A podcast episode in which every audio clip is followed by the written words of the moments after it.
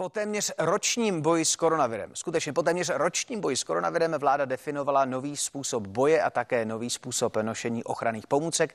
Ta pravidla měla platit od dnešního dne, nicméně nakonec se odsunula na čtvrtek. Zmatek tedy tak trošku dál pokračuje. Jak jsme na tato opatření připraveni a ví skutečně každý z nás, co a od kdy platí, to se pokusíme zjišťovat během celého dnešního dne na CNN Prima News a míříme hned na úvod do moravské metropole, konkrétně do Brna, kde je Jakub Nakládal. Jakube, přeji ti dobré jitro. Hezké ráno. Tak stěžejní otázka na úvod, jak je se vybavením a dostupností respirátorů FFP2 a těch potřebných ochranných pomůcek moravská metropole. Je jich dostatek? My jsme právě teď na frekventovaném dopravním uzlu na Mendlově náměstí, kde se kříží trasy trolejbusů, autobusů i tramvají. Ta fluktuace lidí, přesto, že jsou tady v Brně a v okolí jarní prázdniny, je i po ránu po 7 hodině poměrně velká. My stojíme jen kousek od jedné z lékáren a zájem lidí o respirátory třídy 2 byly ráno poměrně vlažné. Většina lidí dokonce ten respirátor, kteří tady čekali na zastávkách, na tváři měla.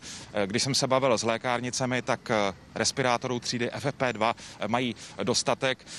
Stejná situace platí i u velkých nemocnic, kde jsou lékárny připraveny na případný velký zájem lidí a i tam je respirátorů dostatek. Problém ve velkých městech není koupit právě tyto respirátory i ve velkých obchodních centrech, jako je Albert, Lidl nebo Globus. I tam jsme viděli, že respirátorů je dostatek. Možná je to ta cesta, já jsem o tom mluvil v úvodu, že člověk si zvyknul během toho roku na převážně a dominantně internetové obchody a zapomněl na to, že lékárny jsou otevřeny a možná právě tam by měl člověk směřovat svoji poptávku. Tak děkujeme za tenhle tip. Tolik město, nicméně jak jsou na tom další trošku menší sídla v Jihomoravském kraji? Jak je to, nevím, třeba v Břeclavi, popřípadě v Mikulově nebo v dalších menších městech? Tak my máme osobní zkušenost třeba z Vyškova, kde jsme se snažili během včerejška koupit právě respirátor FFP2.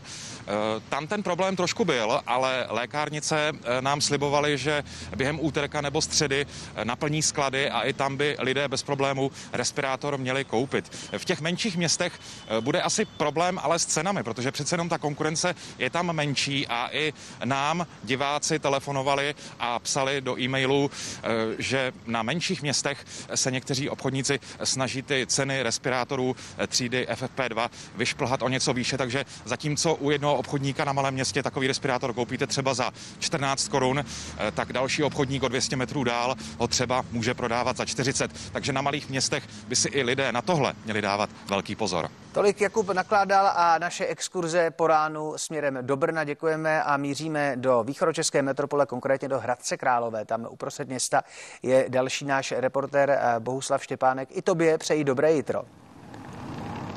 Dobré ráno. A mě zajímá, jak to vypadá se zásobou 7,5 milionu ochranných pomůcek, o kterých mluvila vláda, které by měly mířit směrem k lidem, kteří jsou v nouzi a nemůžou si dovolit. Ty bys měl sledovat jeden z těch transportů právě ve východočeském kraji, konkrétně tady v Královéhradeckém kraji, abych byl přesný, za to se omlouvám. Tak jak to vypadá?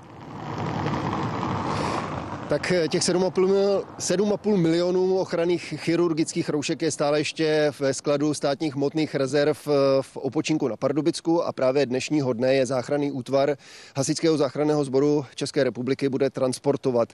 Bude to asi 3800 beden naložených na 250 paletách a bude se na tom podílet, řekl bych, myslím 23 příslušníků tohoto záchranného sboru, Hasičského záchranného sboru České republiky. Během dnešního dne je rozveze do celkem 15 potravinových bank po celé České republice a jejich centrálního skladu.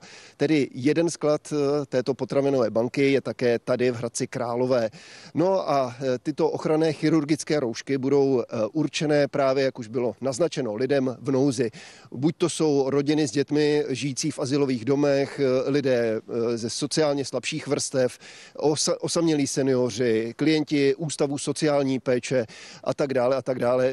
Přes krizová a intervenční centra budou například tyto chirurgické roušky distribuovány. Celkem se na distribuci bude podle mých informací podílet asi 1000 partnerů, tedy po celé České republice.